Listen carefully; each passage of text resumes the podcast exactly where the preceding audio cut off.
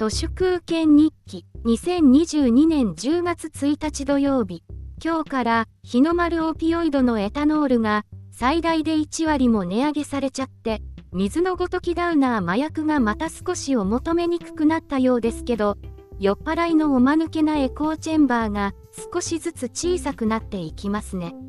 安倍晋三事務所主催の桜を見る会前夜祭でただ酒を気前よくじゃんじゃん振る舞ったサントリーもプレミアムモルツからストロングゼロまでガンガン値上げしています。いかにも清少らしい醜いダブルスタンダードですね。エタノールより水を飲もう。そこからしか始まらないことがたくさんあります。人類がエタノールについて無知であった時代の依存から自由になることは難しいことではありません。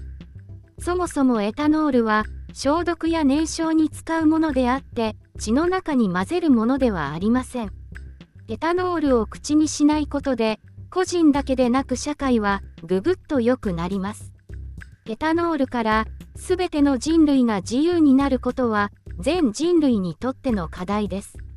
プーチンは昨日ウクライナの新領土をロシアに受け入れた式典でアメリカはドイツ日本韓国その他の国々を未だに本質的に占領しているが、霊障的にそれらを平等な同盟国と呼んでいると言いました。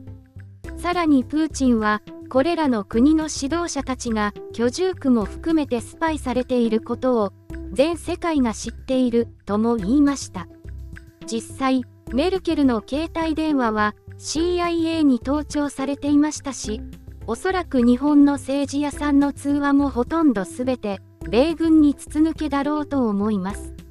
プーチンはそれらのいくつかの国の指導者が黙って諦めてその無礼を飲み込むのは残念なことだとまで言ってますけど日本のメディアはほとんど何も伝えません。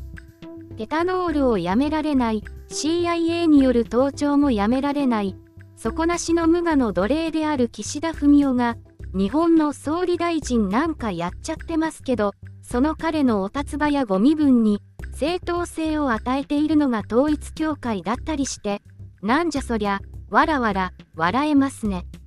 本当はエタノールをガブ飲みしたい依存症の政治屋さんが重責を担っているからとエタノールの摂取量を抑制されることのとてつもないストレスはほとんど無視されていますけど実は国益を脅かすとてつもないネガティブな問題です。日本の総理大臣がいつどれくらいエタノールによって意識を失っているのか米国にバレています。